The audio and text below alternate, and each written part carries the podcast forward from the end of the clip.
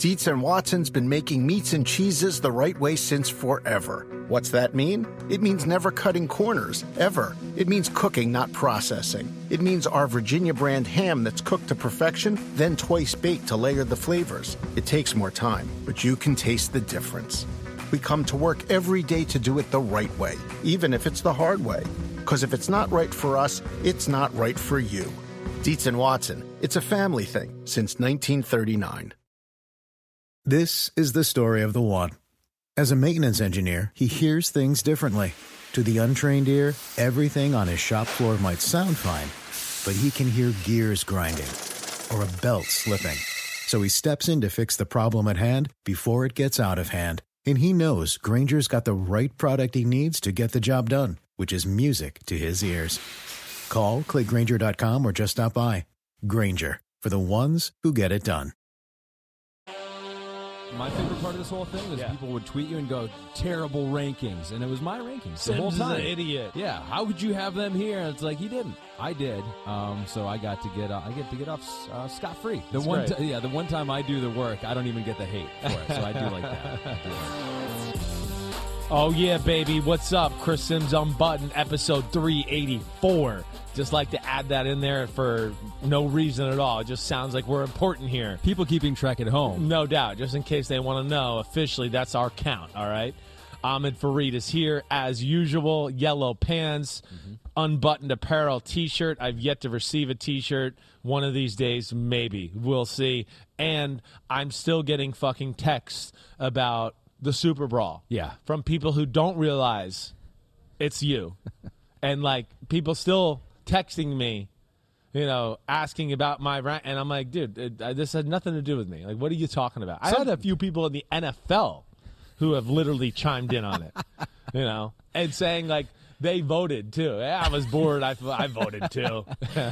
So yeah. I had to explain that to a few people, and it's come up over the last few days for some reason, I guess because we were back on the pod talking some about it. Some people don't understand the exercise, too, that are, like, tweeting at you and tweeting at us. They go, how do you have Andy Reid and Patrick Mahomes thirtieth? It was like, Patrick Mahomes is one of the best quarterbacks in the N F L. I, it, it's Andy Reid's a genius. It's what are you guys talking about? How much like, social no, media just strikes up a conversation where you go, dude, do you even know what the conversation's about, or yeah. did you just, like, see something real quick? I mean, I, I see it with my kids all the time. They just stuff like that, where you're just like, no, no, no, there's a background to this. There's a backstory to this. Like, yeah, I know. It's people just see something, and they react. They think it's just a like quarterback ranking. And no doubt. Like, no. No doubt. And so one of them I finally wrote back, because yeah. I was like, I've had enough of people not understanding the whole contest. Yeah, I just go, I just don't think they would do well in a barroom brawl. Yeah, and that's it. And, and that's they, what the whole that's what the standard is. And did they write back to me after that? No, no, it just disappeared. No, and I mean, who would know more about barroom brawls than Ahmed Farid? I mean, you just look like a guy that's been in so many of them and yeah. hanging out in a bar kind of on a regular basis. Exactly. Yeah, you're, you're the guy that just sits there all day and knows the bartender by name, and he just knows your drink and he pours it in there. I Not wonder exactly. between the two of us, who would be least likely to look like a guy who is Ooh, into fights? That's, oh. You're a bigger guy, so maybe you're. Yeah, that's a little unfair. Just because people would, I know, but I will size. say, like, when you have blonde hair and you're that guy, most people think you're a wimp most for most of your life growing up. So you have to prove them wrong. No doubt. I mean, you know, it definitely took some of that, and I think I've even. I think, yeah, laissez-faire upbringing, as Pete says, in that Phil Sims Silver Spoon household. So it didn't help things. But, yeah, I always feel like I had people, even you know, even as I started to make a name for myself in sports, I think people still started to te- or still wanted to test me. Is he really that tough? Yeah. He's from New Jersey. He's Phil Sims' son. He's pampered. And, you know, only my real friends knew how bad my temper was and what a psycho I was. And then we all found out. And then we all found out. When you played without a spleen. Yes. How tough you actually were. I am, yes. Actually, I'm tough. No spleen. Who needs one? You know who else is tough? What? Who's that? W W E superstar. Yes. Angelo Dawson. He's going to be on the pod today. I'm pumped for it. So we're going to put a button on the Super Brawl. Angelo Dawkins. Did you, you Angelo, say Dawson? Yeah, Dawson. What oh, a dummy don't, you Don't are. tell him. Don't I'm, tell him I did that. Hello, Mister Dawkins, um, it's good to see you. Don't uh, you dare. My co-host thinks your name's Dawson. You're right down the street, aren't you, at the W W E Center? Why don't you come over here and just this tell is, them how to spell it? This is the last we speak of yep, this. Uh, Every, yep. Angelo Dawkins, as hey, I you always know I'm bringing it up said. First thing. No, yeah. Don't even do that. Yeah. That'll make him feel bad. I know. I uh, he's a superstar. Yeah. He's a superstar. Angelo Dawkins is going to be on uh, here. Will he shit on your ratings and rankings as bad as The Miz did last year? So The Miz was brutal, and that's why The Miz is not invited you back. Called You said don't call him this year. Pete's like, should we try to get The Miz back? I go, no, we should not. I love it. Angelo Dawkins will be here, though, to give the final word on the Super Bowl rankings. The last we'll talk about it until uh, at the end of this year. We're also going to talk about uh, some Ask Me Anything questions. We yeah. got those coming up. Got some and stuff. We went back to the shop. Yes. Going back, back to being hoarders of lists. The the list-making rankings. We got our top five running backs. Actually, go to our top six. Yeah, we top went top six. six. For some reason, we went six because Pete misunderstood something I said, so we're going six. And we made you do six, and yeah. so I was like, I'm going to join you. All right, I'm cool. going to do six as well. I'm glad. I like that exercise. Gonna, I like that yes. we can go like back and forth a little bit and talk. And, you know, again, not, not to say that I'm ever – always right on this. I do. I do feel really good about my top two. That they're top three for sure. You know, it's it's it's hard. And I want to get into the running back discussion altogether. I think there's you know just some interesting things to bring up when we start talking about. I it. think our top three could be the same. You think so? I, I would think the names are going to be the same. I'm, I wonder if they're going to be in the order.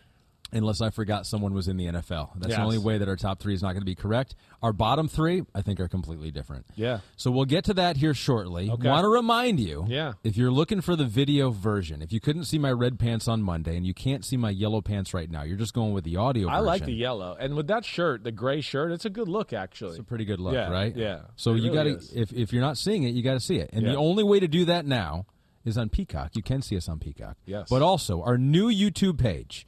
Just for N F L videos, youtube.com slash NFL on N B C. I like it, man. It's good. Hey, don't don't get us confused with all these other mumbo-jumbo sports. You want football, now you know where to find it, mm-hmm. and you can see us. Everything is there, as well as, you know, on Peacock, like you said. So uh, it is cool. It's cool that we got our own little channel with that stuff, and you see there me and Maria Taylor doing a cool handshake. We, yeah. You and I don't have one yet. Maybe we need to work on that, a too. A cool handshake? Before we, yeah, so we can be officially be best buddies. Uh, yeah, we need a cool handshake. We got to work on that. You know, this may surprise you. I'm not yeah. a huge fighter. I'm not a, I'm not a great handshake guy. Well, hey, that's what friends are for. I'm going to teach you a little bit. Give you a little soul, a little rhythm in your handshake, all right? When COVID happened, that was the one good thing about COVID, I thought. Yeah. I was like, let's just streamline this whole thing. We're just fist bumping now. I was like, we it's everything we got. It. Do we handshake? Right. Do you do kind of like the the bro hug? Yeah. Do you do a fist bump? Right. I'm back to handshaking hug. And doing that, especially no. to people I like. Not handshake. No, well, not you would not handshake people you like. Well, like if I saw you, I like you for some reason, I would definitely do a handshake with you and well, give you the bro hug. Okay, bro okay. hug. But that's a different thing. But I it's mean, not a handshake. Well, a like true, if I, yeah, but like true a, but, handshake. But like, but like the handshake I'm talking about is actually more hand-on-hand contact than just the traditional handshake. It is. You know, I'm talking about us like. Hitting hands. Come yeah. on. Come okay. on. Let's All do it. Right. Can we do it? Or you want to go into COVID protocol? There. Okay, that's that.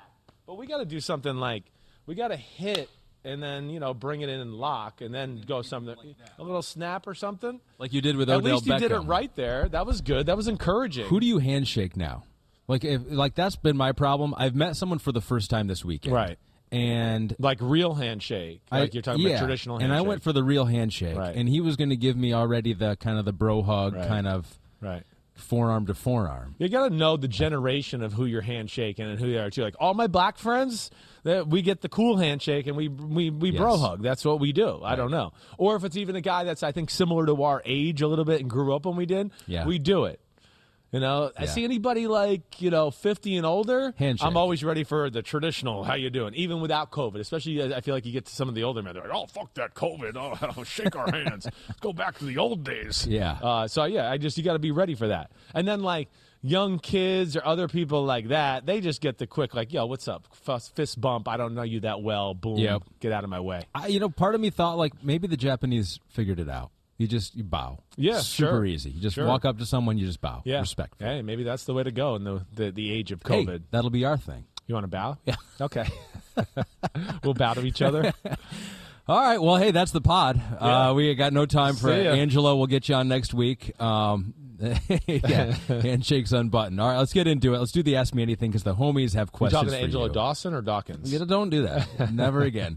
Angelo Dawkins will be on here. Uh, ask Me Anything here. The homies have questions. You've been gone for, for a long time. You've been yep. just relaxing, and so they've had questions this whole time. Mm-hmm. But new news has come out here over the last day. Yeah. And so the homies want to get your unbuttoned reaction sure. on this, too. Let's so we it. got Julio Jones, that news, joining Tom Brady, the Tampa Bay Buccaneers, at New River Joe, as we get into some of the news here around the N F L, says, can Julio Jones stay on the field? That is the million-dollar question, or I guess the two million dollar question, or three million dollars, or, or yeah, six million dollars. six million dollars with two million dollars in incentives is what we're kind of hearing here, right? Okay, all um, right. Can he stay on the field? I don't know. That's to me where, you know, that that's the, the, the thing with this trade altogether. Like, I saw this, you know, and I go, okay, cool, Julio Jones. And, look, don't get me wrong here. I said this to Mike Flory today. Julio Jones, to me, is, like, definite Hall of Famer. Like, outside of Randy Moss, Terrell Owens, and Jerry Rice, I think Julio Jones is in the next conversation for, you know, best receivers in the history of the N F L. I mean, he's seven one thousand yard seasons. Right. Many were uh, right. well over. He's already yards. seventeenth in the history of the league in receiving yards, and done it in a lot less yard years than some of the guys that are in front of him. Yeah. So that's what's impressive about him. Freak of nature, awesome. I just want to state that. But yeah, I think your question or our question there from uh, at New River Joe is real. I don't, you know, not only about being on the field. The other issue is it's been a lot of management off the field. Not being able to practice. So, hey, we're going to see how he is on Friday. Oh, wait, no, then we're going to give it another test and pregame warm-up on Sunday to see if he can play. That's the issue. So I didn't look at this deal and went, oh, my gosh, the Bucs got Julio. Holy shit, everybody in football is in trouble. I look at it and go, the Bucs got a really good receiving core. They're really good no matter what. And if they can get Julio to be healthy and be somewhat of the guy we saw two and three years ago, I think it's just icing on the cake. And then, of course, you know he's smart. He wants to be there. He wants to be a part of a winner.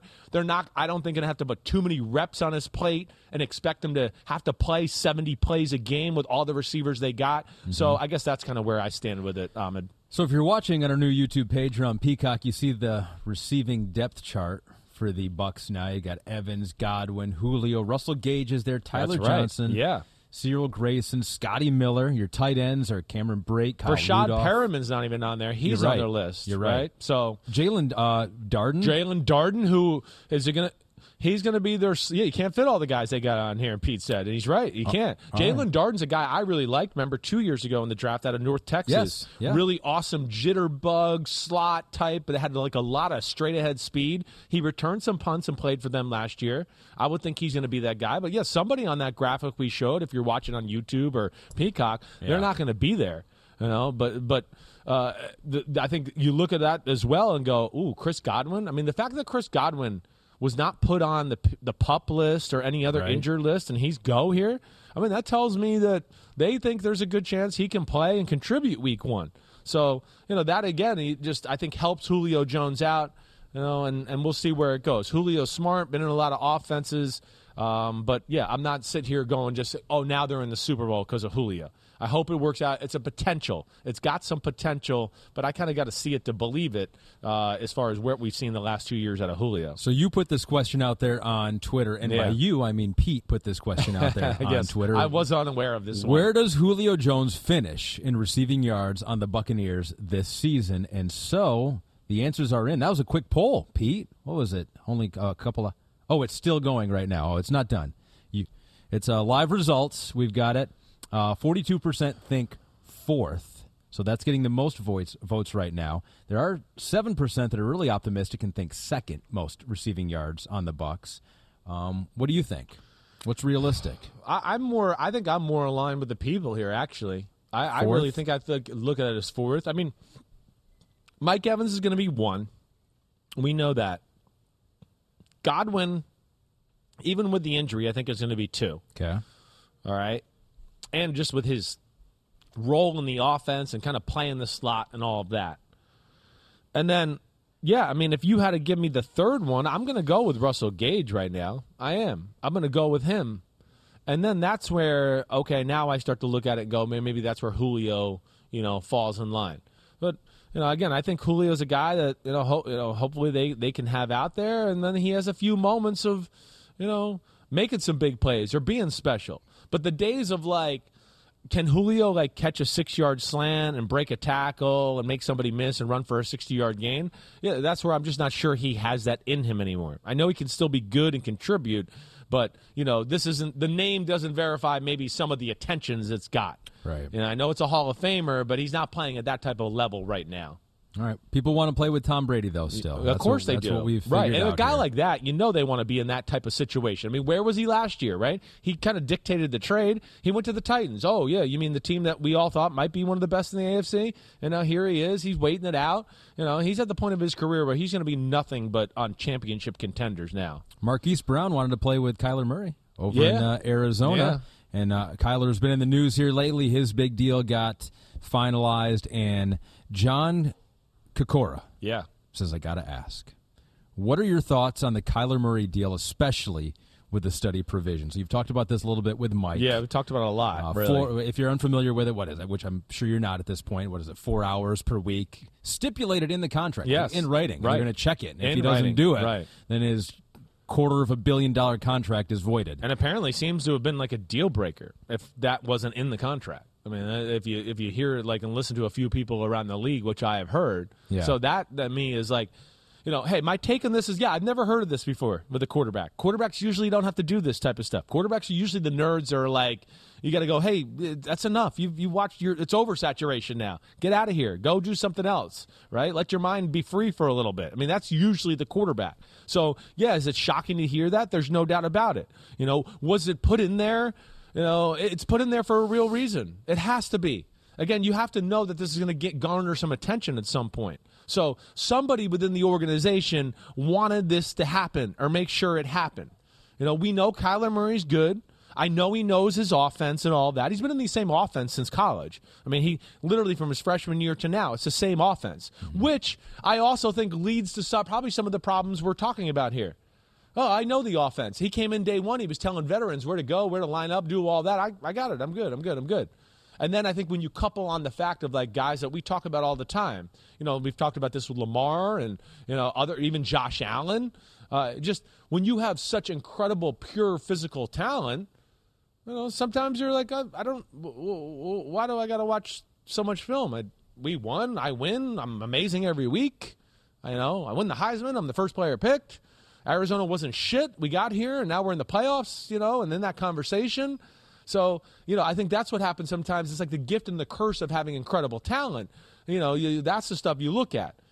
But I think the point of this is, is we're talking Kyler Murray, two hundred thirty million dollars, and we're talking next level stuff now. That's mm-hmm. great. You got in the playoffs, or you're in the you're you're relevant. But I think what you know what we need to see, and what I'm, I'm guessing Arizona puts this in is. You know, they just want him to take his level of preparation up to the next level. The, you know, he's still awesome. I get that. But it's not about his offense. It's about getting clues about the defense. That's why you watch film. And then Got those it. clues give you, you know, the head start on checking to a play, giving a receiver another route. Instead of just going, you know what, I'll just gonna drop back. And whatever happens, I'll figure it out because I'm some great physical talent.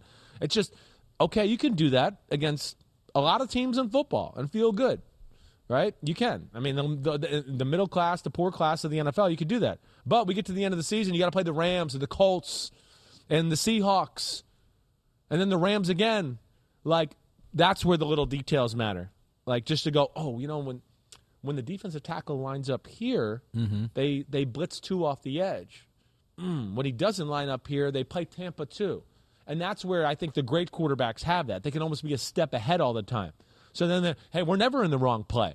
Um, we're never in the wrong protect, protection. And I think that's probably what they want out of Kyler. That's the next phase of his development here. How much has it changed now with the microphone and the speaker in the helmet? Yeah, I mean, it, it's... Because maybe he's thinking, too. He's like, all right, I know this offense. Right. And, Cliff, this is your job. Right. And coaching staff, this is your job. If right. there's something you want me to look at, just tell me in my... Uh, my headset. Yeah, well, you can to a degree. Now, Not they're supposed to turn it off. Yeah, they're supposed to turn. Well, they're supposed to turn it off even when you break the huddle. Got it. The thing that we have found, the little loophole is, if there is no huddle, right, Then they leave it on till about fifteen to sixteen seconds left on the play clock. Hmm. And remember, that's what Jared Goff and the Rams were doing.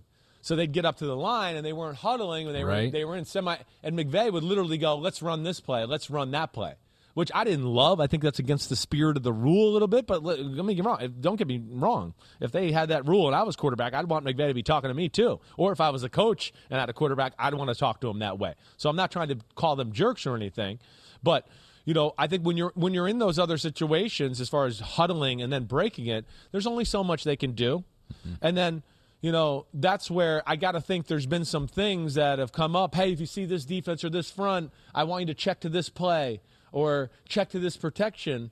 And I got to imagine some of that stuff has happened where, wait, he didn't check to that play or he didn't check to that protection because he didn't see the clues that were there that were given to him.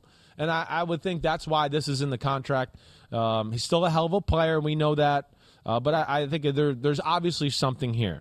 This is not one that's just made up bullshit that they put in there.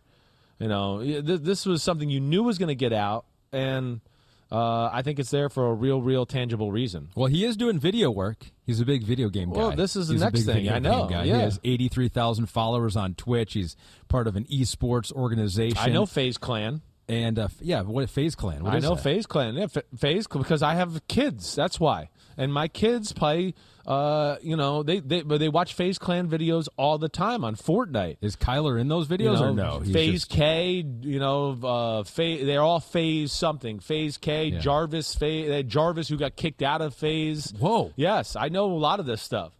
I know. Right. Jarvis what? was their biggest guy. They kicked him out. Why? One, he got caught cheating in... In, uh, in um, you know, what the hell's... No, the, the other game that was so popular. I just said Not it. Call of... Uh, Fortnite. Fortnite. Excuse me. He got caught cheating How in Fortnite. How do you cheat in Fortnite? And then he got caught in some sort of ripping off his followers type of Ooh. Ponzi scheme or something. Whoa. Right, right. That's allegedly. Cool. I don't want the lawyers of him to come after allegedly. me. Allegedly. Yeah, allegedly. But yeah, I know about FaZe Clan. That's a big deal. My son would definitely be watching that for right. sure. He has a deal with them. Well, that yeah. He's a video game guy. I and would he think plays video games. That's and concerning. This was noted by Rose City Peach on Twitter that uh, they have tracked it. The line in twenty nineteen, you see it here, and there's a couple other pictures too. When the new, what is it, Call of Duty? When yeah. the new Call of Duty is released, from that point forward, the play of Kyler Murray goes down. So there it is in twenty nineteen. In twenty twenty, same thing. And t- is that twenty twenty-one on the bottom? I think it is. Same no, it's thing. It's all the same. At the point of Call of Duty being released, Kyler Murray starts to fall apart. That's amazing. Yeah, it is.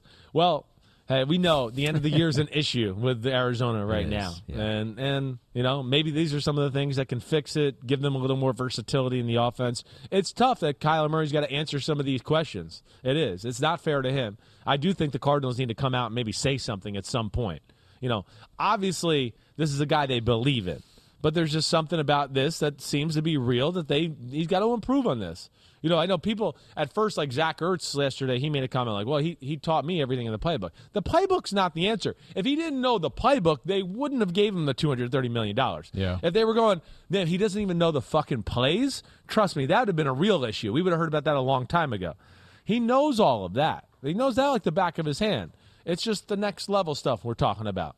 And I think that's next-level stuff is, yes, what gets you over the hump of beating the better teams in the N F C or winning some of those games mm-hmm. later in the year. And, hey, Kyler Murray with some of the late game, late-year struggles, it's not all him, too. Cliff Kingsbury has the, some adjustments to make as well. Gets you over the hump, and maybe one day you can be an M V P like Lamar Jackson Lamar. has already done in his career. He, of course, has been in the news this offseason tweeting back at Chris Sims. You know, yeah. we had that little but, thing But, you know, he, he, he, he gave me respect at his press conference in minicamp. I don't know if you saw that. I didn't see end. that. He kind of just said, oh, Chris was doing his job. I got no issue with that. Someone asked him about yeah, you specifically? Yeah, exactly, yes. They go like, what, how much do you hate Chris Sims? Oh, yeah, hey, you had question? that little Twitter back and forth with Chris Sims and blah, blah, blah. And he just say, hey, I knew what I had to handle and blah, blah, blah. It's Whoa. no disrespect. I respect Chris Sims. He's doing his job. So I had was you, glad to hear. Had you reached out to him before I, that? I had no? not. I, I, I met Lamar once, and it was the day after he won the Heisman at Louisville. It's the only time I've ever met him. Hopefully he knows I've been one of the guys that have been his biggest defenders coming out in the draft and through his career. Hmm. So, wow. here, oh, they Pete got the says, side. Wow, Pete is crushing it right Pete now. Pete is killing it. Good job.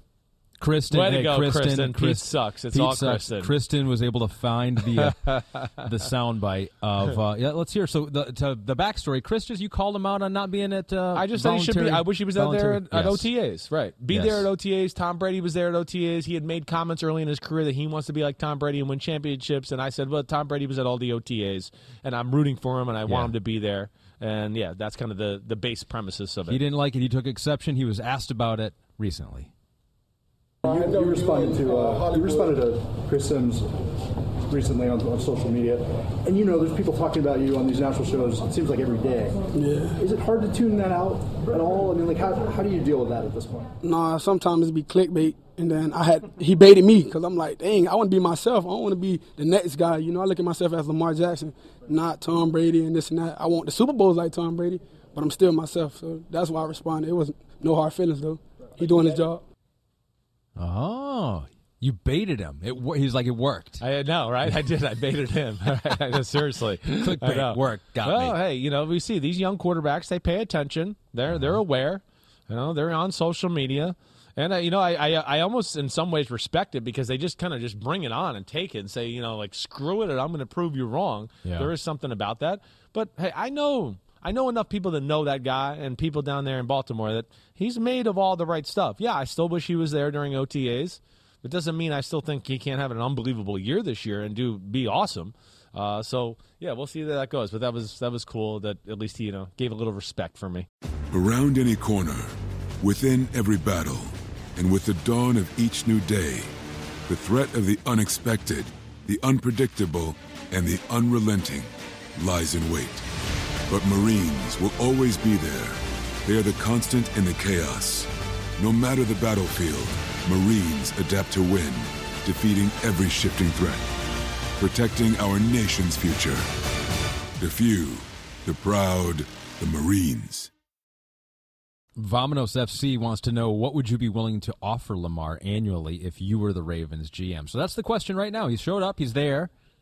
Looking for a new contract. I have no problem with him being the next guy. I mean, to me, he's worthy enough of being, like, the next guy to one-up Kyler Murray, right? I know, like, it doesn't sound like anybody's going to top Rodgers in the fifty million dollars a year right now, but what was Kyler Murray's final average? forty-six point two, right, to just barely edge Deshaun Watson? You know, it's not the same deal because it's an extension where Watson's is totally fresh and new, but, like, I... But I'd have no problem with that. I mean, you know, Lamar Jackson, again, I uh, didn't play his best football last year. But I think if you give me the question of Lamar or Kyler Murray going forward, who am I going to take? I'm going to take Lamar. I am right now. Lamar does have a better feel and ability to hang in the pocket and make throws and do that and play with a little bit more size compared to Kyler Murray. Let alone we know his running ability and all of that as well, which is every bit as good as Kyler, if it's better. I mean, it's mm-hmm. not every bit as good as better. So, yes, Lamar, second highest paid quarterback in football. I, I have no problem with that at all. He is that team. He is that team. There's only so few of those guys out there anyways. You know, again, I know everybody looks, oh, Lamar, he's not perfect throwing the, he's not perfect throwing the ball, and they don't. They haven't been to a Super Bowl. I mean, people act like, you know, I, I kind of said this the other day. People act like Super Bowl like grows on trees. Like, you're good. You haven't been in a Super Bowl. It's year five. What the fuck's wrong with you? Yeah. Like, get out of here. It's not, it's not hard. How about every year he plays, they're one of the best teams in football, and they're dangerous. All right, the playoffs haven't worked out quite, quite the right way. But he's still special, and he's certainly not a guy you give up on or go, well, we'll see if we can find something else out there. No, he's he's got top five talent in the league. You know, he's a leader. The team is, like you said, built around him, like Kyler Murray's in, in Arizona, where he's got real leverage there. So I don't like that. And then what also I don't like is, hey, the team is built around the running game and all of that. They can't be the best running team in football and then be the Patrick Mahomes passing offense too. That's just, they can't have it all. Made a choice. And, uh, but some people, they were, but, but a lot of fans out there who are haters on Lamar want it all. Yeah. But I just feel like it's a hate on Lamar, and I don't like that aspect of it. Lamar Jackson is really freaking good. And he is one of those quarterbacks that's in a class where you just go, but it's his time to sign up. He's the next guy. That's it. I have no problem with that. Yep. He is a guy. Russell Wilson is a guy. Often did that uh, in Seattle for uh, his entirety of his career. Now he's in Denver, and Hawkstrologer wants to know. Hawkstrologer, that would be a Seahawks fan, that right? I think be, he is yes. a Seahawks fan. Yeah. Um, but maybe he'll become a Broncos fan now. Uh, there might be some people that actually will do that. Like, he has been such that team that they might root for him over in Denver. He goes, what do you think the Broncos' offense looks like this season? Run-pass ratio differences from what Russ has been known for or not? So Russ is with a new team in Denver. How might he look different? How might that Broncos' offense look different? Uh, you know, I think you can look at it and look at Green Bay the last few years, but I think they'll even play a little bit more aggressive passing the ball, I think, than even Green Bay did. I do. Again, I think they have a better wide receiving core to go to get all together there with it. You know, Russ, I think also just the fact of the newness of Russ and, you know, let Russ cook and, you know, it's just, that's our new look offense. I, I, I just have the feeling they're going to be a little bit more aggressive with the passing game maybe than Green Bay was the last few years. You know, but I don't think it's going to look a whole lot different than what we've seen there up there. I mean, again, you know, that that that that that offense in Green Bay I know is Matt LaFleur's, but it's not all that different than what mm-hmm. Nathaniel Hackett has done throughout his career too. So I think it's going to be packaged around that with maybe a few things that Russ likes. Uh, but, yeah, that's kind of what I expect. I mean, I, I, yeah, it's going to be a pass-first offense, and but not totally out of bounds. sixty forty, sixty-five thirty-five, that's kind of how I look at it. Uh, we th- I think we have our his heat map from last year, yeah. twenty twenty-one. Yeah, that's right. All the balls outside, outside the, number. the numbers. Yeah. Very few over the middle. It's, a, it's one of his kryptonites. You don't think that was just Seattle specific? I think there's a little bit of that, but I also think he he maybe compounds it to, to a greater effect. And that's where I'm going to be interested now that he's in a, an offensive system that's a little more creative. And to me, this is the best offensive mind he's been around in his career. Maybe this is where that can change the heat map a little bit to where he can give Russell Wilson a little more confidence, or maybe another clue or two that he's never heard to just go, hey, just trust it. You know, and then he's going to be watching Aaron Rodgers' film. And he's going, oh, damn, okay, Aaron threw it in there. Okay, okay, okay. And he's just going to have to build that up a little bit. But I think once you get a little success, he proves to him maybe a few little tricks of the trade of what to read, and then a few concepts that are added in there to where, man, Russell goes, damn, we get a lot of people open fifteen yards over the middle.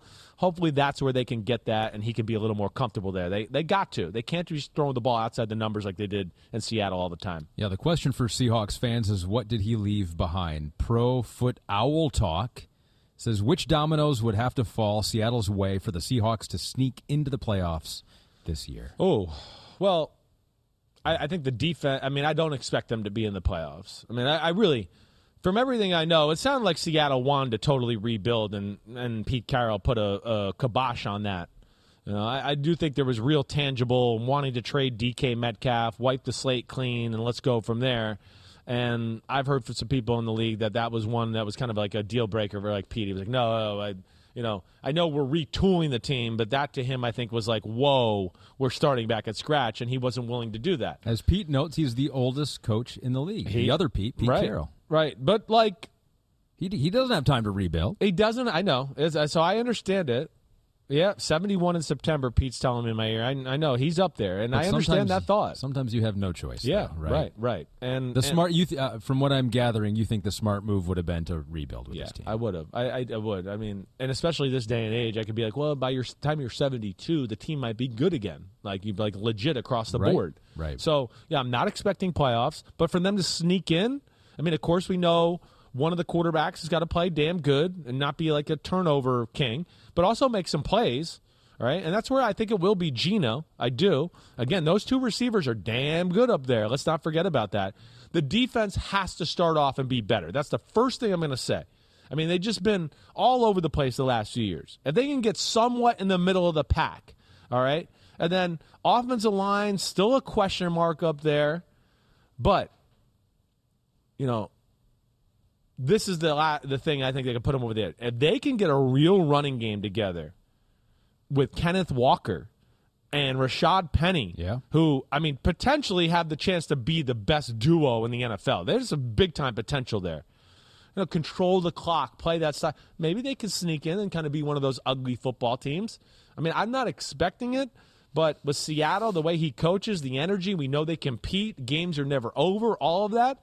You know, I wouldn't be shocked to see them being a pain in the ass and hanging around for a little while. Right, right. One more quarterback question to get to here before we get to those running backs that you just mentioned there with Walker and Penny. Maybe, who who knows, maybe we'll see one of those guys in the top six rankings for either one of us. Uh, Zach Wilson was in the news while you were gone. Yes, he was. Uh, Aaron Kreppel says, does Chris need to redo his quarterback rankings after the Zach Wilson news?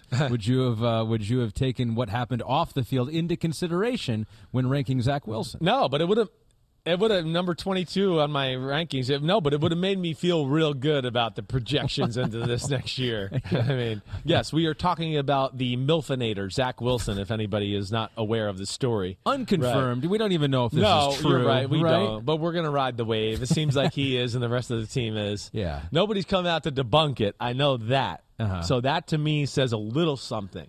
All right.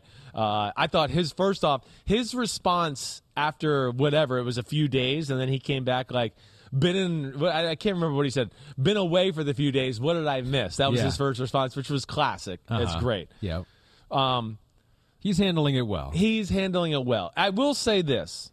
The damn guy, his street cred in the locker room is going to go way up.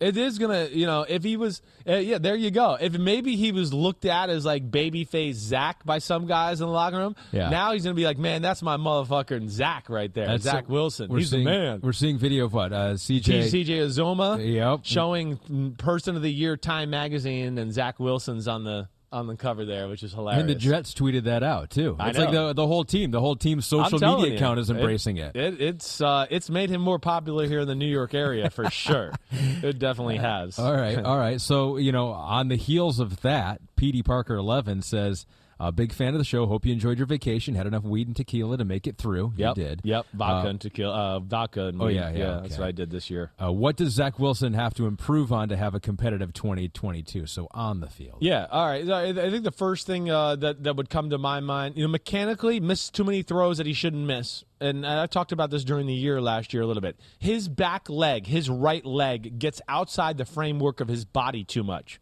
which then affects the tilting of his shoulders, right? So, you know, as a lefty and sitting here and I pop my legs, you kind of want to be like this to throw a football. Too many of the times he was like this to throw it, and then he would throw the ball into the ground, into the knees. So that's one thing mechanically he's got to work on, because I would say there was three or four passes in every game where you go, damn, you're way too talented to miss that throw right there. That's got to get fixed. Getting off of receivers a little bit. And you saw that early in the year. You know, again, big arm, big talent guy, gift and a curse a little bit. You just, oh, I'm going to fit it in there. I'm going to fit it in there. But as the year went on, he started to read plays out and play it the right way. So I would say that's the big thing. Don't stay on that first receiver and just hope he's going to come open so you can throw the ball. No, move on. Hey, the other plays will present itself. And last thing I'll say that he needs to improve on, and again, we saw this a little at the end of the year, he's too good of an athlete to sit there and be the Statue of Liberty sometimes. You know, don't fall into that trap of being too much Johnny quarterback. Don't forget about what got you there, and some of the best skill set you have is your ability to get out of the pocket and then go throw lasers in there. And that was one thing when I did my quarterback rankings coming back to a few times where I just went, man, he didn't take advantage of his legs and his ability to scramble enough, in my opinion. Yeah. Uh, th- that would be three things I think that, that would uh, certainly help improve his game. But for the first time, I'm thinking that maybe he could be the next Joe Namath. I'm starting to get that vibe, the Joe Namath – and. In several different ways. Yeah, I hear you. Joe Cool, Broadway Joe, cool. Joe yeah. Ladies Man. I hear I hear what you're saying. All right, that's quarterback talk. We got running back talk coming up here in just a second, but you did their top five wide receivers last week. A lot of reaction, uh, including from Tomas Pena, who said, I freaking knew it. He's one of the top fans of our show. We're showing his tweet right now. I made this note a while ago to post after the quarterback rankings predictions, but missed the timing today, so he D M'd you. And his top it. five. He predicted your top five. Hey, he's exactly. a, he's a big-time listener. We know that. He's as, as loyal as they come. Mm-hmm. Predicted I, it. He predicted it. It's big-time that he predicted. He was pretty good, I think, with my quarterback rankings, too, really. I think, you're, um, I think that's true. Yeah. yeah. I, I, hey, I like his top ten. I probably would not have DeAndre Hopkins at no. six. You said okay. you have D J Moore there, probably. I would have D J Moore there, yeah, but for he's sure. In, but he has him in the top ten, which I don't think yeah. for many people out there, D J Moore, they think of as a guy who's in the top I, ten. I know, so it's not knew. fair. I, yep, that, it is awesome. I would probably, when I really look at it, if I had to finish off my top ten, I'd have probably gone D J Moore six, A J Brown seven, mm. and then gone Devontae Adams eight. That would have probably been my, my little Devontae Adams eight, uh, mm, and then I'd get into Evans, Mike Evans, and Hopkins as that nine ten guy. I'm not really sure. You know, I know a lot of people get on me about my receiver rankings because I, I didn't have Devontae in the top ten, you know, two years ago. Yeah, and Devontae didn't tweet, did he? We didn't no. bait him. We no, didn't, we, we, you yeah. baited Lamar. He's had enough. Well, Couldn't he got his money. Devontae. He's like, I'm good now. I don't care about Chris Sims. He goes, what do I care? Uh, yeah, but, you know, with like uh, that, hey, again, I, I admit I made a mistake two years ago. He should have been in the top ten. He should not have been in the top five for me. I, if I had to go back and do that list two years ago, he still yeah. wouldn't have been in the top five. He would have been seven or eight for me then, too. As I've mentioned, it's just not my cup of tea, that type of receiver all the time. So, the funny thing is, yeah. you will continue to reduce the size of your list to just keep Devontae off. Like ne next right. year could be a top three if Devontae is four. Hey, I, I will say this. I had a lot of people in the N F L text me and say they like my receiver rankings. Oh, a lot. Good. And I know we talked about this after the show the other day about, yeah. you know, receiver is truly beauty of the eye of the beholder, and And a guy like Josh McDaniels loves a Devontae Adams, obviously. Loves that type of guy. We we differ that way a little bit, me and Josh. Sure. I'm not so much into that type of guy as much as he is. Well, Peter King is with the Raiders right now, diving in on yep. uh, their training camp. Spoke with the Raiders wide receiver who did not make your list. And so I think, Pete, do we have a do we have a soundbite of Devontae Adams with our own Peter King regarding Aaron Rodgers to now moving on to Derek Carr? What would you say is the biggest difference between catching a football from Aaron Rodgers and catching a football from Derek? That's probably the the most frequently asked question, yeah. and I never have a great answer for it. Um, you know, they're both great quarterbacks, and they're they both can can put the ball wherever they pretty much want to. So um, there's a lot of similarities, but you know, going from anytime you change quarterbacks, it's going to be an adjustment. So getting back on the on the same page with Derek is what I'm what I'm interested in now. Political answer. Well, I really, that's when I hate doing the list, like, because I like that guy a lot. I really do. And again, I think he's a hell of a football player. But this is just the the, the hard part about the business. And he's has, maximized his output on the football field with the talent he has, for I, sure. I agree, right? one hundred percent. And he's a professional. He says and does all the right things. He's not a me, me, me guy. He's all, I mean, it's always team. You know, I mean, just uh, I, I really, really respect him. I do. You know, and, and you know he's saying all the right things out there in in Las Vegas. Uh, I would think the one thing that's different is just you know Rodgers can Rodgers can put a pace on the football that's a little bit more aggressive than Derek Carr.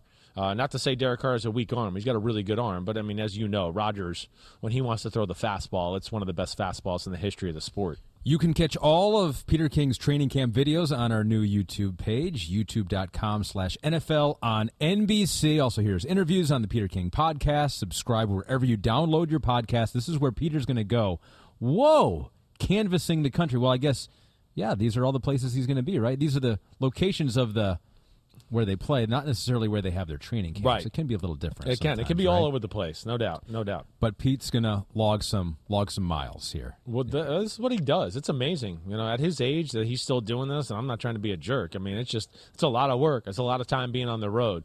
But it's one of the coolest things Peter does, or anybody in sports media does, going around, giving you a little head start on each team around the N F L. You know, we joke about a lot of things. We don't want to be a jerk. No. But sometimes we got to leave people off of our list. Yeah. And it's time to make another list. Yeah. And make more people upset by leaving them off of yep. it. Uh, we're going to running backs now. Before okay. we start here, our top six, we joke that there are twenty top ten wide receivers. You make your list, and you say there are so many great ones, and you just can't fit them all in there. How many top ten running backs are there currently in the N F L? There's only ten. Ooh. But it's underwhelming. It's it's funny with, it's it might be less than ten. Yeah, it's funny. There's twenty top ten receivers. There's there's five top ten running backs. You know, I I mean, it, it's it, it's just funny where it's gone in my lifetime, our lifetime. Yep. You know, just where it is right now, because I feel like if you looked at, you know, N F L running backs and rosters twenty years ago, twenty-five years ago. almost every team you'd go, damn, they got him at running back. Damn, they got him. The running back was the best player on the team when I was growing up, through mm-hmm. the eighties, the nineties. Almost every team was orchestrated around the running back. You know, other than like Dan Marino or Dan Fouts and some of those guys, everybody else was going, oh, we run the ball in first and second, and then we try to throw the ball in third. If we have to. If we have to, right, right. I mean, that's the way football was. And, you know, now it's running back by committee. Some of these guys we got on the list right here, they don't have many catches out of the backfield and all of that. But I don't think it's because they can't. I think it's because they just teams are trying to take wear and tear off. The salary cap hurt, you know, running backs. That definitely. Running backs are sitting there going, wait, why the fuck would I play running back when I can play receiver and see three contracts and not get killed, and I'll be right. able to still walk when I'm fifty-five? So I think that's hurt it. And then the rules of the game, of course, have changed it. The rules in the early two thousands, you know, that, you know, help the passing game, protecting the quarterback, all that has led to an influx of, yeah, passing teams and a passing way of life in the N F L that has devalued the running back. And really, I mean, it's going to take somebody really, really special to ever be like a top fifteen, top twenty running back in the draft anymore. It really yeah. is. So we'll do our top six, which may be the top ten. It may be the complete top ten list in the N F L currently, our top six. So six through one, yeah. we both got a list. I'm interested to I don't see know what your you got. List. I you know. Don't know. You don't know my I know. list. I know. So let's start with your list, number six. I'm going to go with Christian McCaffrey at six. Whoa. I am. Yeah, listen, I know his talent is greater than that, but, I mean, he's played ten games in the last two years. I mean, you know, the one thing that kind of is important for the, the running back in the rankings is you got to play. So I, I can't put him any higher than that. His talent is really special. I know that.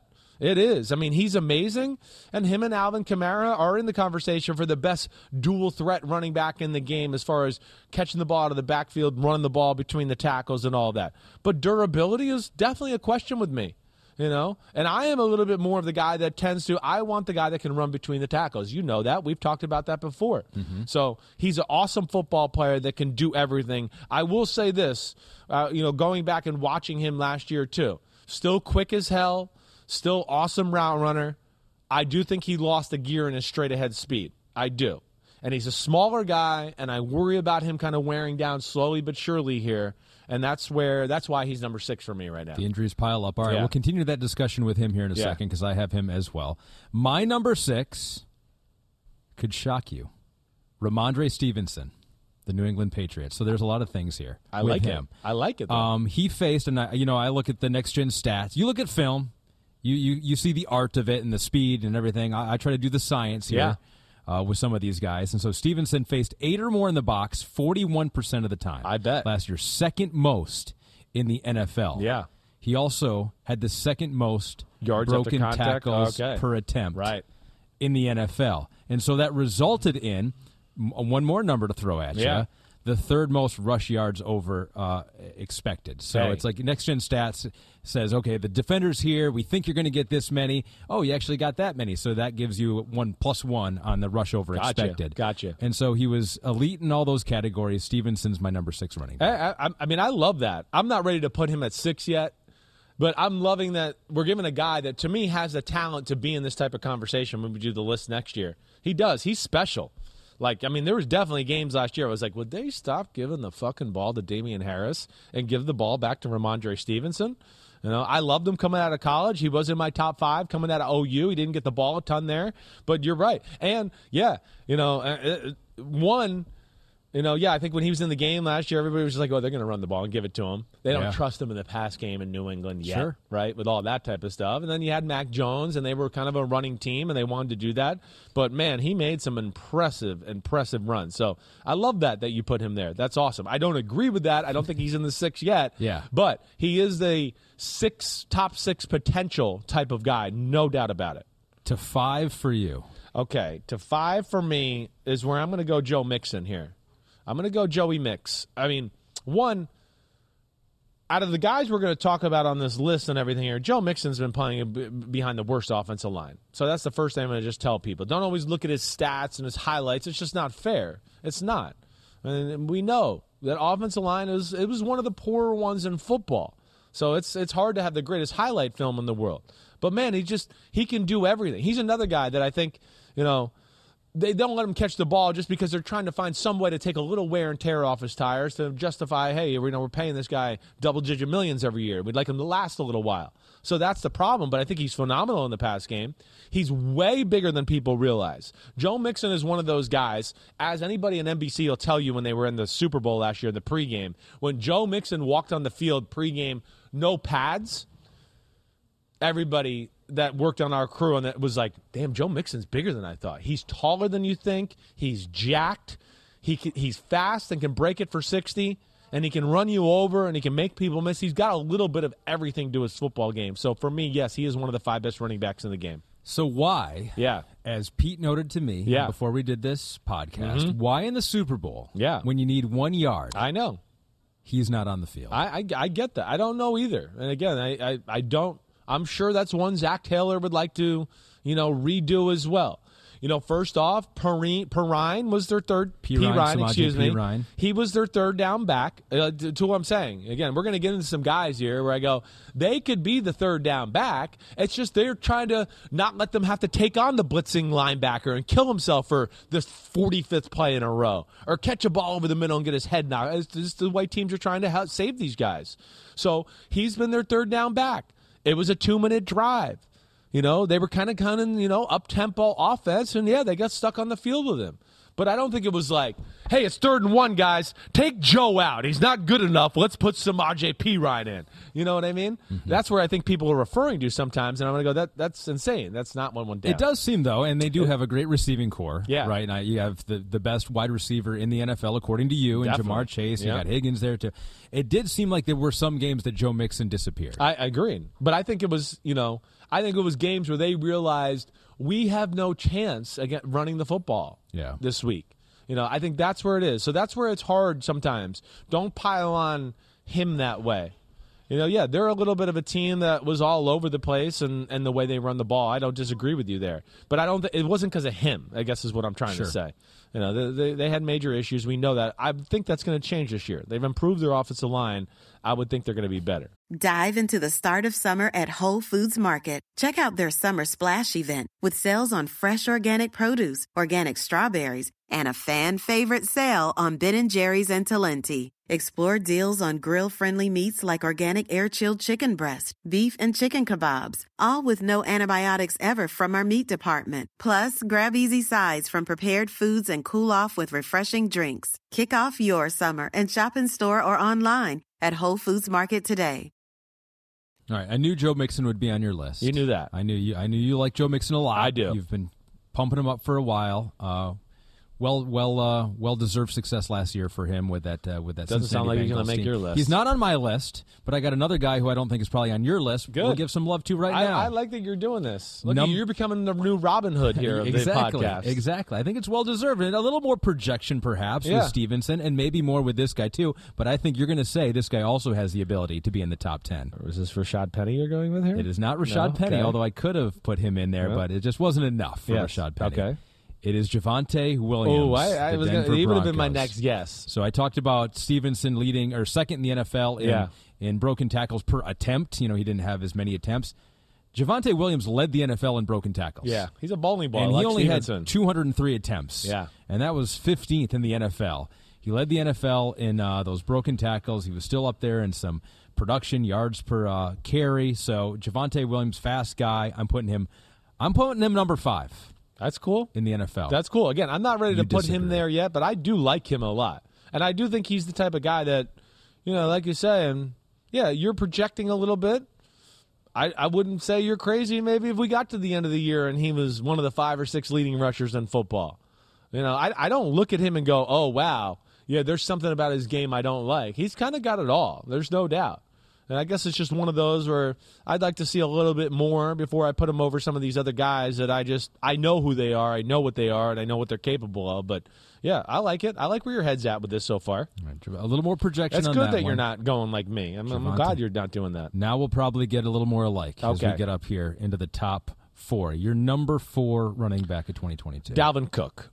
Dalvin Cook, where I'm going here. I mean, Cook is just – Cook is arguably – nobody hits the hole faster than Dalvin Cook. Nobody can go zero to sixty and get up to the line of scrimmage and go through a hole quicker than he is. He's maybe the best in all of football when it comes to that. So that's where he's special. He plays bigger than his actual size. You know, it's also one of his negatives. Yeah, he's not going to be a guy that necessarily going to run over a defensive tackle or push the pile on a third and two situation or, you know, take on a linebacker and always win that battle and fall forward for three or four more yards. That's not what he is. But he's in the conversation, I think, for one of the best in-space running backs of all of football. And if he does have any space or a gap, I mean, man, he can break your ankles or turn on the afterburners and outrun you, let alone another guy that I think is really kind of good in the pass game. It's just, you know, they're trying to take a little wear and tear. They go, oh, yeah, we got Madison, we got other guys. Let's let's not just kill this guy all the time. I mean, he can do it though. He really can. You see enough on film to to see it. But yeah, for Dalvin Dalvin Cook, uh, I think is, yeah, where I might have said, you know, he's clearly top four for me, clearly, and I I, I get the feeling that he's definitely going to be in your top four as well. He is not. Oh. So he was the heart. He's the. If you're looking at my sheet, he is the honorable mention. Okay. He was the last one out. Right. I actually put Stevenson just ahead of Cook at the last second. Okay. I was. I had Cook in there. All right. I love Dalvin Cook. Yeah. He when he's healthy, one of the most explosive guys out there, and he actually has been pretty healthy. He I'm has. Looking, that's what people don't realize. Other than his rookie games. year, right? Yep. So rookie year, he only played four games. You know, twenty eighteen, he played ten. Okay. So that's half. Half the year. That's not great. Yeah. But then it's fourteen games, fourteen games, then last year thirteen games. Yeah. So he, he's not playing the full sixteen, but fourteen, fourteen, thirteen, still pretty That's good. That's pretty for good for that kind of a guy. Position. Yeah, yeah and, a, and a team that runs the ball a lot, too. Yep, yep. Yeah. But um, I, I just left I left him off. Um, I, I think...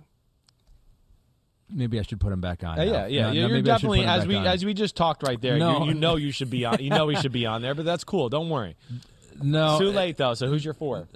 No, um, I had a point though. There was another point why I left him off. Okay, um, maybe but I, smaller. Maybe you're projecting this is the year he falls off. Oh a no, here, bit. here's what it was. Yeah. Here's um, put this in there, Pete. Make sure this gets in there. Uh, So we talked to our friend Jay Croucher, who yeah. is uh, someone that we talk to from time to time, right. uh, who's into the, the odds world and the betting world. And he would say, and he told us last year, and this st- stuck with me, that when he was injured and when he would go out, they would not adjust the line for the Minnesota Vikings. Now, that speaks to how good Madison is, sure. his backup. Sure. Um, and, and I think that's the case for a lot of running backs out there. Not every running back, but a lot of running backs out there.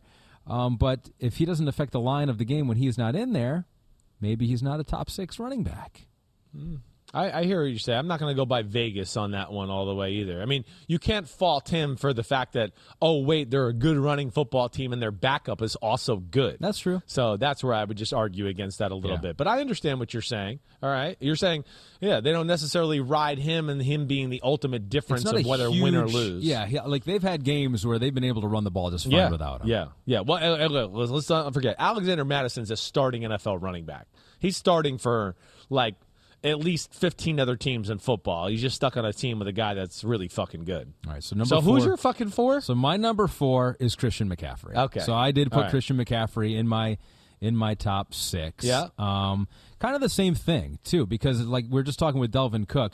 Like the last two years have been awful for yeah. him, and he's had. We went through it with Pete in twenty twenty: high ankle sprain, shoulder A C joint sprain, thigh strain, hamstring strain in twenty twenty-one, ankle sprain. It's like strains and sprains up and down the list the last couple of years. Yep. Um, but in his first three seasons, he played all sixteen games. I know, I know. It's just, it really has been the last two years, and now has he worn down? Has he lost a step like you that said? That just worries I mean, that's, me. Right. That's the question. It's like he was durable. Yeah. In the beginning of his N F L career. And will even we, at Stanford. I mean, he was. And Stanford. Yeah. Will we will we see it again? I don't know. The last two years have been awful. Three games two years ago, seven games just passed. Right. Um, or was it? Yeah, it was seven last year. year. Yeah, yeah, it was seven. It really wasn't seven. He kind of like tried to come back for one or two right. and wasn't the same. It was almost like five, really. So but, I'm going to bank healthy, and if he's healthy, and he's when he has played healthy, he's been unbelievable. No doubt. You like know, if you if you were if you were to know Christian McCaffrey is going to play all sixteen games,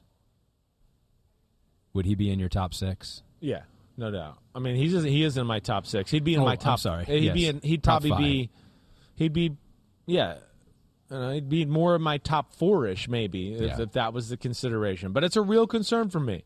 It really is. I root for him. I mean, damn, his dad was a teammate of my father. I know how awesome Christian is as a guy. I've been around him a few times.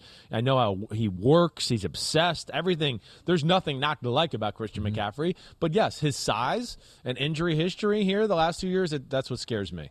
And I said if he played all sixteen games. Right. There's seventeen now. I know. I know. But, but I'm assuming I'm assuming just to rest. Yeah. Before they, you know, they they're, go, they're the one seed. Well, you know, they're resting him that last. Maybe week. Their offensive line. It should be a little bit better this year too, to yeah. where maybe it helps him out a little bit as well. And I think they're going to be in a better offense, and hopefully have some better quarterback play, which will make life a little easier on him as well. The top three we've yeah. made it into. Number three for you. Derrick Henry is number three for Ooh, me. Okay. Yeah. Yep. I couldn't put him one or two. You know, and really the film kind of told me that. I know how awesome Derrick Henry is. I know. You know, this is where I almost want to reveal one and two just to tell you why and why I think they're better, but we'll get to that in a second. I mean, hey, uh, he's he's a powerhouse. I get that. Great size. When he gets up a full head of steam, he can push the pile as good as anybody in the game. He's a freak. There might be nothing quite like him in N F L history. I would agree with that. There's not. You know, when there's a seam and something there, man, he can break an eighty-yarder as good as anybody in the game. So that's, I mean, that stuff is really good. But I think where I look at him and where I don't think he stacks up against the guys in the, in the top two is short area spaces when there's nothing there. You know, that's what I think when you go back and watch the film, all right, like with a guy like Derrick Henry, there is a lot of underwhelming runs. That's what we forget. He gets the ball a lot. Like, and to that point, let me just like this, uh, like Derrick Henry only got the ball nine times less than Nick Chubb did last year. And you got that? Nick Chubb, Derrick Henry played nine games, right? Nick Chubb got the ball nine times more, okay, and played five more games, all right? Also rushed for over three hundred yards more on the. So I don't think Derrick Henry was going to get nine carries for three hundred yards.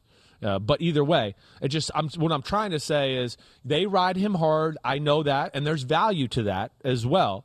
But, man, there's also a lot of runs that I look at, and I just would have go, man, my top two guys would have weaved through there or, you know, ran up to the line of scrimmage and gone, oh, wait, nothing's there, and then been able to bounce it or make a cut. And there's so many of those runs are where Derrick Henry – oh, because he's bigger, he's a little bit more of a build-up speed type of guy, he gets stuck in that. Oh, uh, somebody just tackles him and he goes down by the ankles. Or, you know, hey, the pulling guard play, where you got to read the guard behind it and, you know, make a cut this way, make a cut that way, make a cut this way, break an arm tackle and then turn it back on.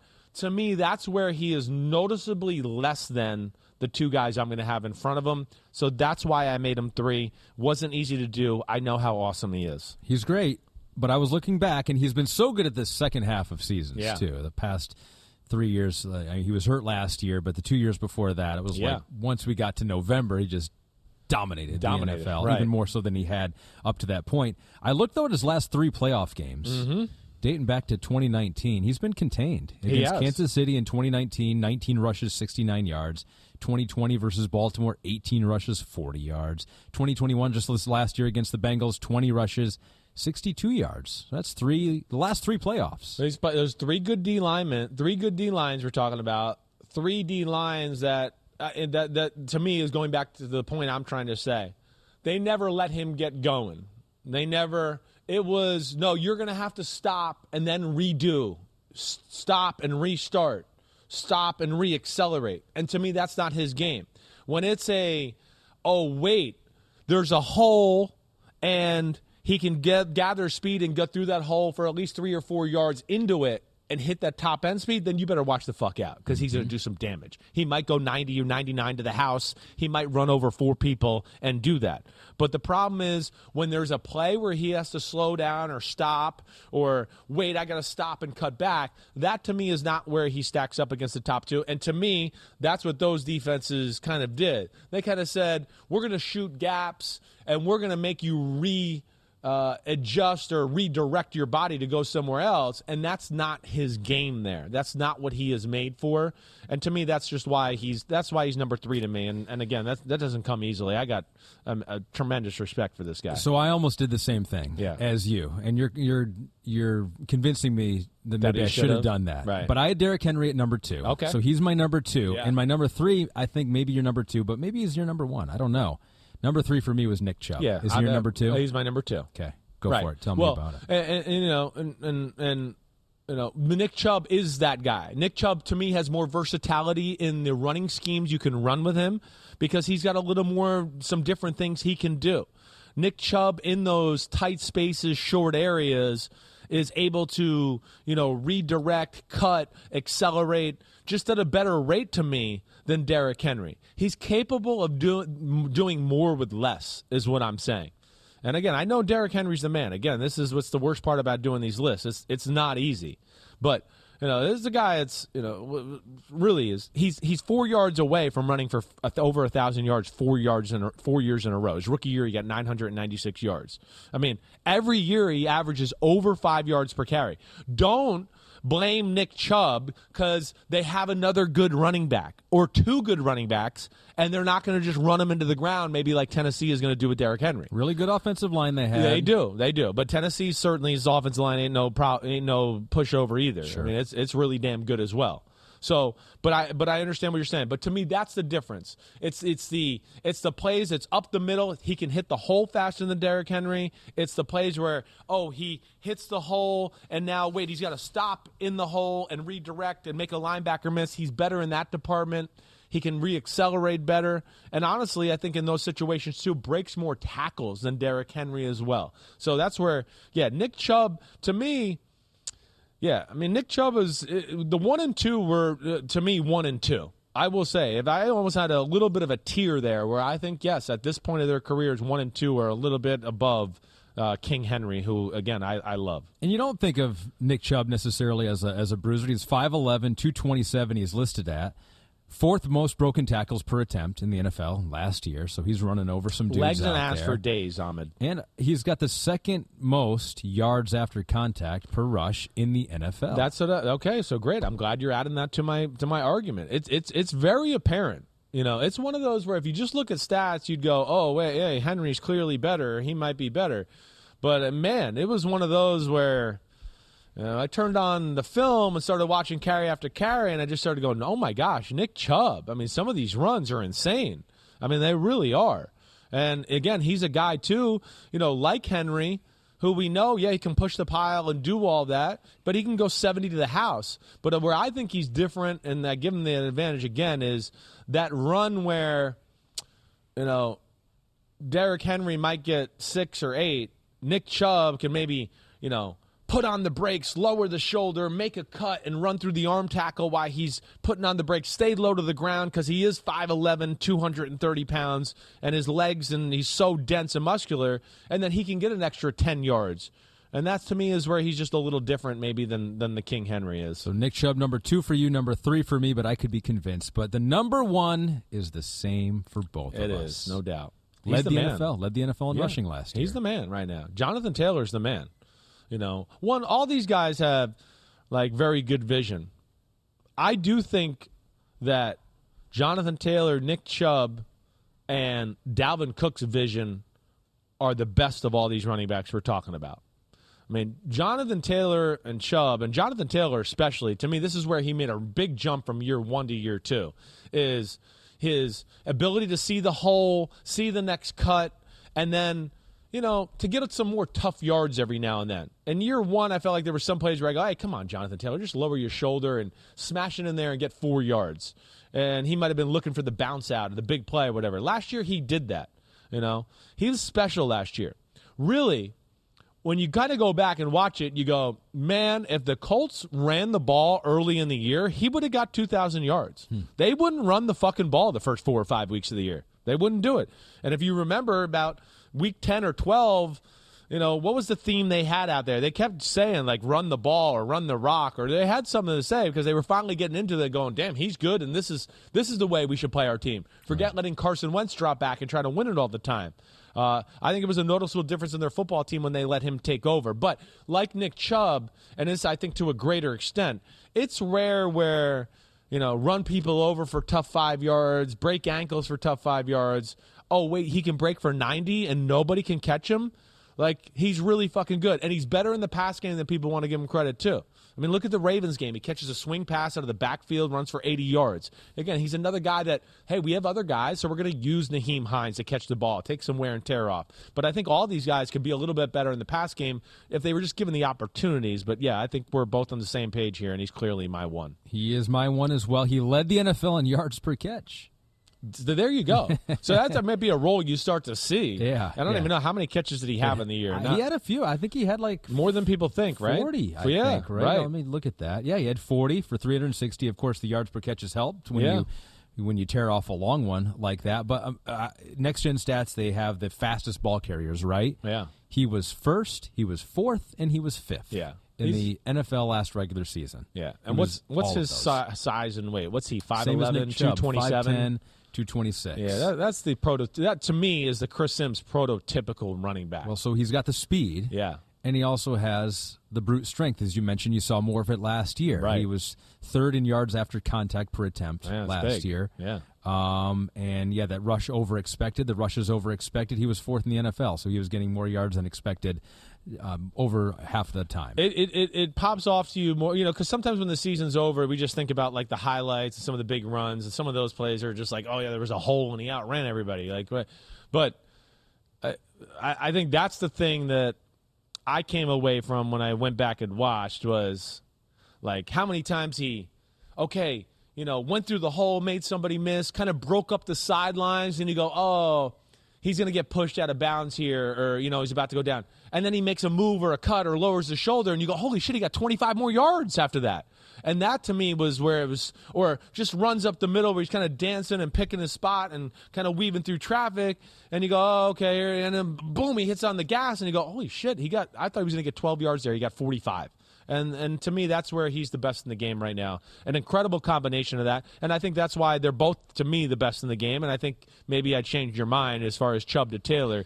That body type, their way to be physical, they're a little bit more explosive, their acceleration is better. And because they're five eleven and so compact, yeah. their ability to kind of take on hits and things and bounce off of them, give him a little bit more of an advantage than a guy like Derrick Henry who's, you know, a little bit more taller and longer like. I still think it would be tough for me if I was on the clock and someone said, yeah, Derrick Henry is healthy. He's uh, fine. I he know. checks out. I know. And you're I like, hear who you. do you want? Uh, yeah, yeah, yeah. Derrick, I'll take Derrick Henry. I know. You know I know. Maybe not over Jonathan Taylor because I think he's got the whole package right now, but over Chubb and some of the other guys still. The longest field goal ever attempted is seventy-six yards. The longest field goal ever missed? Also seventy-six yards. Why bring this up? Because knowing your limits matters, both when you're kicking a field goal and when you gamble. Betting more than you're comfortable with is like trying a seventy-yard field goal. It probably won't go well. So set a limit when you gamble and stick to it. Want more helpful tips like this? Go to keep it fun ohio dot com for games, quizzes, and lots of ways to keep your gambling from getting out of hand. But uh, there's your top six running backs out there. So it was about time we made more people angry yep. with another list. It's been a whole three there, days. Like we did uh, with the wide receiver ranking. And before that, like we did with the Super Brawl rankings. Take a coach, take a quarterback, team them up, and say, would they beat up in a barroom fight that other coach and that other quarterback? We did our seedings. The homies voted on the internet. Dolphins Twitter voted on the internet. So we did all that, but we want to get some outside analysis of what we did, too. And who better to do that than W W E? A brawler. Superstar brawler, Angelo Dawkins. Pete, do we have Angelo on the phone with us here? We do! Oh, there he what is! What up, Angelo? What's up, man? What's good, pal? What up? How you doing, big guy? I'm doing great, man. Thanks for having me on the show. This is crazy. Oh, wait, man. We're glad to have you. We need Heck an expert yeah. here. And, you know, I always like anybody who can criticize my co-host here, Ahmed Farid. Why? And then he can't say anything back to you because, you know, we know you'll whoop his butt. That so is it's, true. It's the perfect combination. Angelo, how big are you? I'm six five, two seventy-five.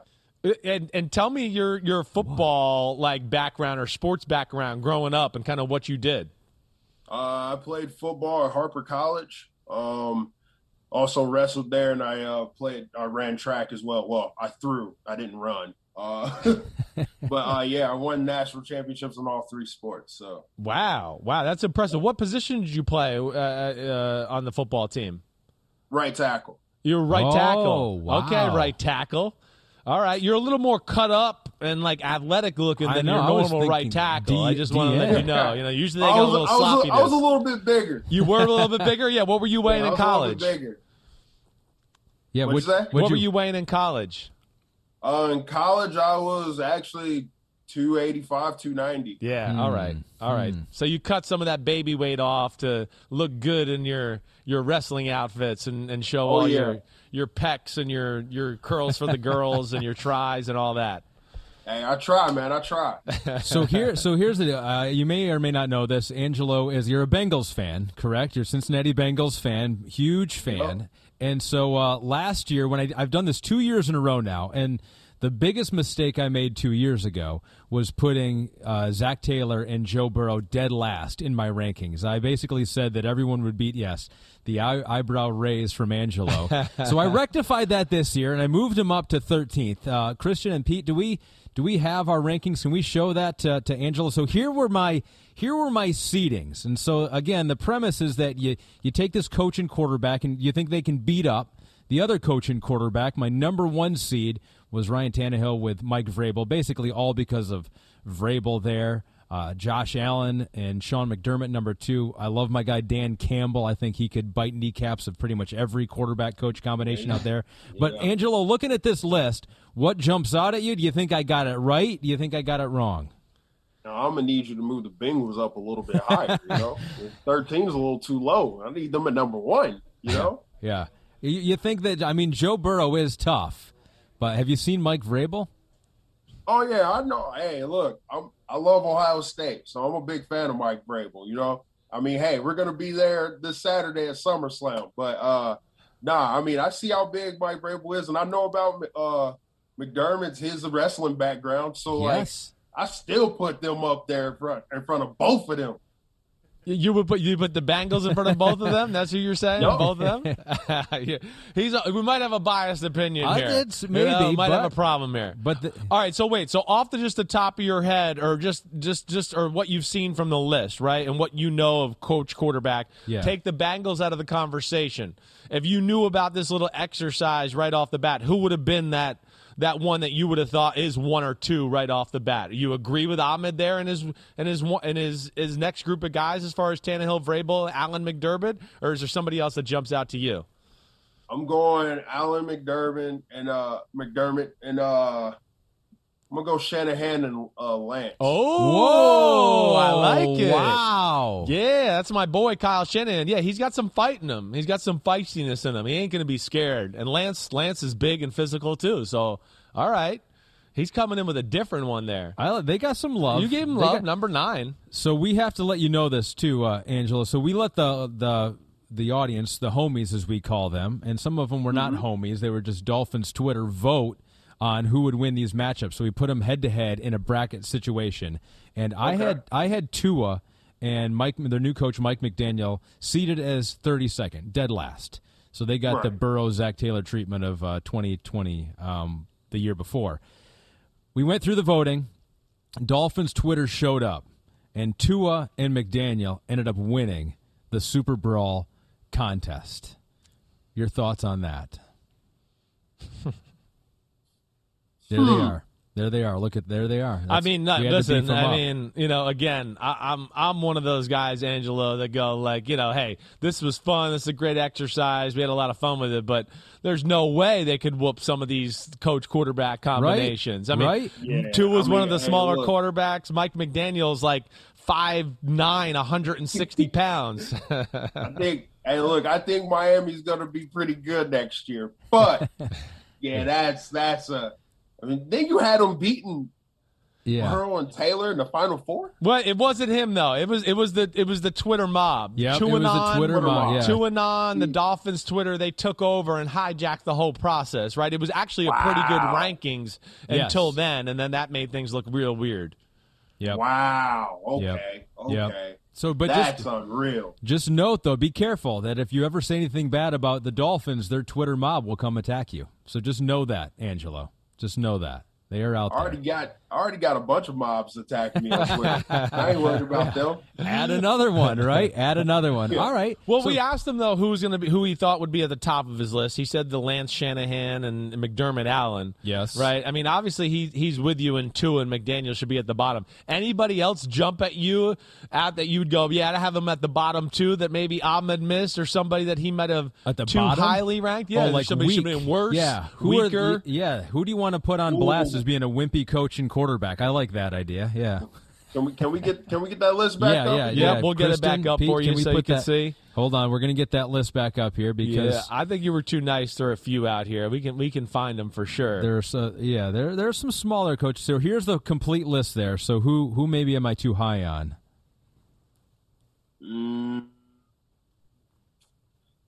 might have to go Jackson Harbaugh. Oh, Lamar. I, I think Lamar would hold his own. Harbaugh is one of the older head coaches out there. He's thinking they're too though. high. Yeah, you think that's too high for them right there. You're, you're not Fields, feeling that one.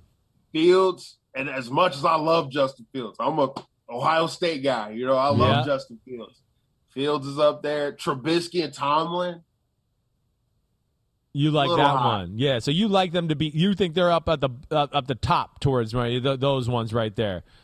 Or you're saying they're, they're, they should be lower. What are you saying there? They should be lower. Yeah, okay. Mm. I'm with you because I don't know about Eberflus. I mean, Fields, I got respect for him, but I don't think Eberflus is going to win a lot of these coaches. Once I push yeah. that, I push back against Ahmed on that one. If Eberflus was here right now, I might not be able to pick him out of a lineup. So I, I might have to. I might have to agree with you on that one. All right. Well, that hey, and thank you for not crushing that. We had the Miz on here last year. And he crushed my list, and he made me feel bad. And I thought about it for weeks on end, and it was. Well, Miz is always grumpy. He's a Browns fan. There you go. Exactly. That's the problem. Good call. You're exactly right. I mean, how, yeah, I know. I know. Well, he's probably got the same thing to say about you, but you got something to say right now. You're the champ right now. At least you made it to a Super Bowl, right? Seriously. Well, I'm glad I'm glad you brought up uh, uh, the Bengals again here, too, because we did just do our top five wide receiver rankings. Chris did that the last time we were here on Monday, and I think that you'll like this list. So, uh, Kristen and, and Pete, can we put this up here? So Chris did his top five wide receivers currently in the N F L, and number one, we'll see if you agree, he went with Jamar Chase. What do you think? That's that's a lovely list right there, especially number one. Thank number you. Number one. Uno yeah. Jamar Chase. Uno Woo! Jamar Chase. No doubt. Yes. Yeah. What was it like watching him as a fan last year? Man, he, hey, look, I, I thought he was going to be good. He exceeded expectations, honestly. Everybody was making a big deal about him dropping all those passes right. in preseason. I'm like, ah, it's preseason. Let's see. Like, if he's doing that in the season, okay. But, like, preseason, I get it. Like, trying to get warmed up for the season, people trying to make the rosters and all that stuff. So, it's nothing to really worry about. And uh, then he started balling out. I'm like, oh, man, this, this dude's, this dude's rocking. I mean, like, he was unreal. The Kansas City game week, week seventeen. Unstoppable, right. Uh, unreal. Like, I was just like, wow. Yeah. Like, I knew he was good at L S U and all that stuff, and I like I knew he was good. I was like, man, this dude exceeded every expectation I thought that was going to happen. And he was, man, him in year two is going to be a sight to see. Agreed. Yeah, you're in good hands there with Burrow and Chase. I don't think your Bengals are going anywhere anytime soon. No, there's no doubt. That's a special combination. Wait, another thing I just want to ask you about, too, because I know you, you pay attention to football. But, like, all right, you know, I know you got SummerSlam coming up this weekend, which is really cool, and we'll talk about that. But, all right, if you could take one guy from the N F L to kind of be a tag team partner, Ooh. right? One guy, you can get it. I don't care what position, whoever. Who's the guy that you think you're going to take into the ring with you? Who who you bringing in? Mm. Man, I know, tough. tough, hard. I gotta tough. think it's somebody on defense, right? For the most part, I mean. Definitely will be probably somebody on defense, somebody that changed their whole game, a whole couple games, if you will. Yeah. You know, I mean, look, Houday Nation, I'm sorry. I have to do it. I have to recognize greatness where greatness lies. Aaron Donald. Oh, yeah, I had a feeling yeah. you might go there. Yeah, I know. And, like, I Aaron know Donald. You guys, you look similar with your shirts off. I mean, it just seems like it fit perfect. I mean, it would be great, actually. yeah. yeah. That'll be that'll be a fun one right there. Yeah, uh, I, I hear yeah, that. Yeah, fun for you, but not, fun for, not for everybody else. Yeah, else. yeah, not fun for everybody else, but great for me. Yeah. I, hey, Aaron! Yeah. Well, Angelo, yeah, tell us about SummerSlam coming up here. SummerSlam this weekend, uh, biggest party of the summer. Watch it on Peacock. Uh, we're going to be in Nashville, Tennessee, uh, Nissan Stadium, where the Titans play. I just want everybody to know uh, in Nashville, don't hold it against me. You guys know I'm a Bengals fan. It's nothing personal. I love it. Last time the lights were on in that stadium, the Bengals shut those lights off. But, hey, that's neither here nor there. Let's not focus on the past. Let's focus on Saturday as me and my brother, Montez Ford, the Street Profits, take on the Usos the, for the undisputed W W E Tag Team Championships. And when we win, we party. Next time y'all see me, I'm going to have two titles over my shoulder. Oh, uh, I like it. So, so he's, he's basically saying he's going to go into Nashville and upset the Titans like the Bengals did. That's what he's saying he's exactly. going to do. He's, exactly. He's, he's got somewhere to go after that. Well, I'm rooting for a friend of the pod now. No, definitely. A definite friend of the pod. I mean, feel free to chime in on anything that's physical in any way as far as our pod is concerned. So you're you're, and you're yep. a friend of the podcast forever now. Other thing I just okay. wanted to ask you real quick, Angelo, like, does your life – I lived in Nashville. I played on the Titans. Man, summer is hot as shit there. I don't care if it's eight o'clock or not or what. Does that, have you thought about, like, the heat there and what it's going to be like, you know, on an outside, outside arena? Mm. You know, I actually thought about it. There was a lot of thinking going on involving that, but then I realized I live in Orlando, Florida. You're used to it. yeah. I step out at six a.m. in the morning, and I'm already dripping sweat. Yeah, yeah. I already went through two-a-days in five minutes. right. That's right. So, You're I mean, ready. so, yeah, I've been I've been, outside, I've been outside here, like, a lot, like, working out and doing all, like, just making sure I'm outside as much as I can, like, can be, just so I'm like, all right, cool. Because, I mean, everywhere they have their different, like, elements and stuff like that, like, obviously, and like their ways of heat, but man, I don't think anything matches or like Florida heat, uh, like, I'm especially with you. Here in Orlando. Yeah. Man, it's yeah. it's nuts. I know Nashville gets hot, but I feel like I'm gonna be like looking at the ninety-five degree weather there. It's probably gonna feel like it's seventy-eight and cloudy. Yeah. When I'm there, you have a winter jacket on, you know, or a hoodie on, or something like that. You know who's gonna be sweating though? It's gonna be the Usos. The Usos are exactly. going to be sweating big Bring time. Bring it, Angelo. SummerSlam. It is W W E's biggest event of the summer, taking place Saturday, July thirtieth, Nissan Stadium in Nashville. The event streams live at eight p.m. Eastern, exclusively on Peacock. Angelo, awesome. Montez Ford, the Street Profits, taking on the Usos in the W W E Tag Team Championship. We are rooting for you. Bring back the belt here onto Chris Sims Unbuttoned. All right, Angelo?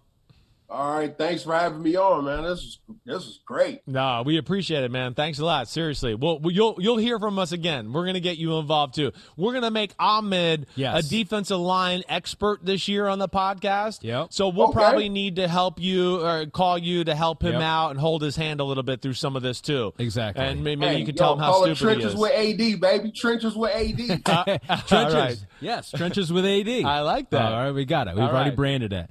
All right, big guy. You the man. Thanks Angelo. so much, and good luck this weekend.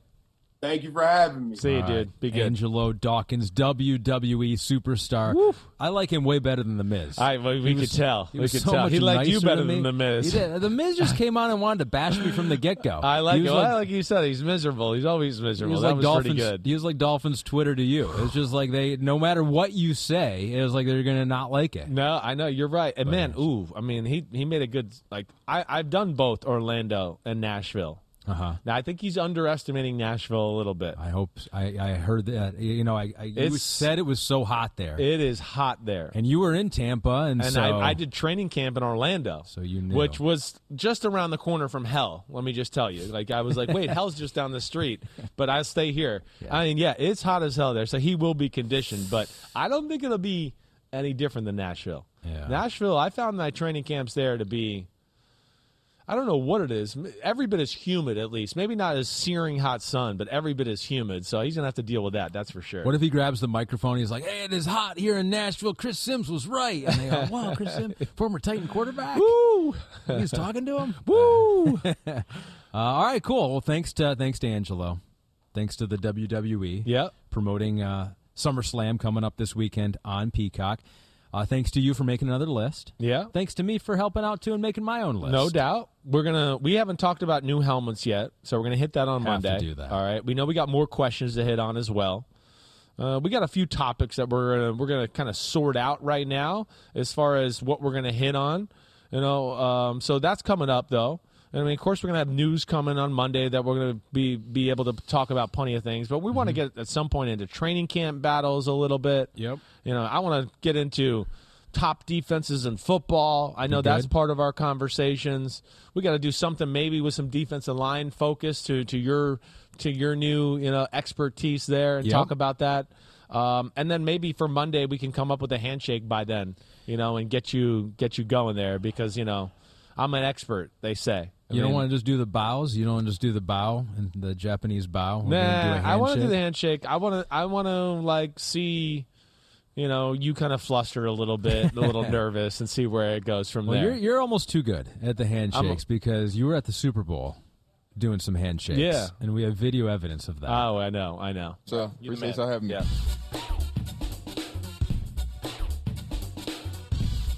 I love the Kirk, Kirk Cousins. Cousins just a oh see there was, was the old Marino. guy old guy fist bump yeah yeah right boom Ooh, yeah oh see Christian McCaffrey oh wow that Dak yeah, Prescott right. one had multiple moves to it. There were moves yeah. there were a couple on the Dak yeah, Prescott well it's one. Q B thing you know it's cool Q B thing that's how me and Dak roll bro that's how we roll right, how do sorry. you do it you, and the, you don't talk about that beforehand it's no. not like hey what's the handshake it's, sta- it's kind of standard it's standard you've been around enough locker rooms you just know That that's what you do, yes. right? And it just becomes kind of commonplace to where sometimes I literally am like, I go up to people like in town of Greenwich, and I'm about to do that. And I'm like, oh, wait, this is Johnny White guy. Let me yeah. shake his hand the right way. All right, so what do you do? How do you handle the, the situation where a finger's not quite right? It was a little awkward in the in the execution. I know. Sometimes you just got to let it go.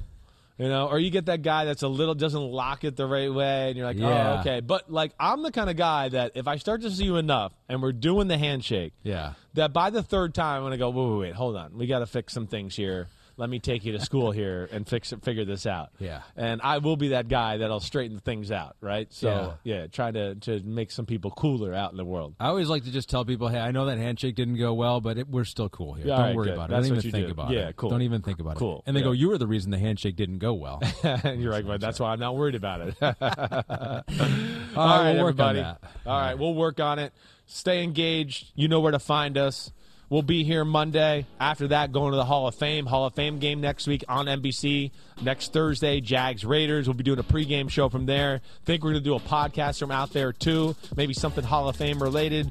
Hopefully going to get Dungy and, and Rodney Harrison involved. You want to fly out to the Hall of Fame with us? I would love that? to. Good, great, great. We'll add some more work to Ahmed. We'll see how that goes. All right, everybody, stay up.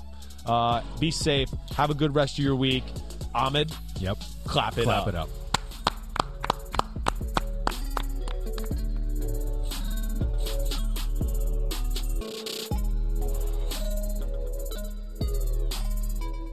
Dive into the start of summer at Whole Foods Market. Check out their Summer Splash event with sales on fresh organic produce, organic strawberries, and a fan-favorite sale on Ben and Jerry's and Talenti. Explore deals on grill-friendly meats like organic air-chilled chicken breast, beef and chicken kebabs, all with no antibiotics ever from our meat department. Plus, grab easy sides from prepared foods and cool off with refreshing drinks. Kick off your summer and shop in store or online at Whole Foods Market today.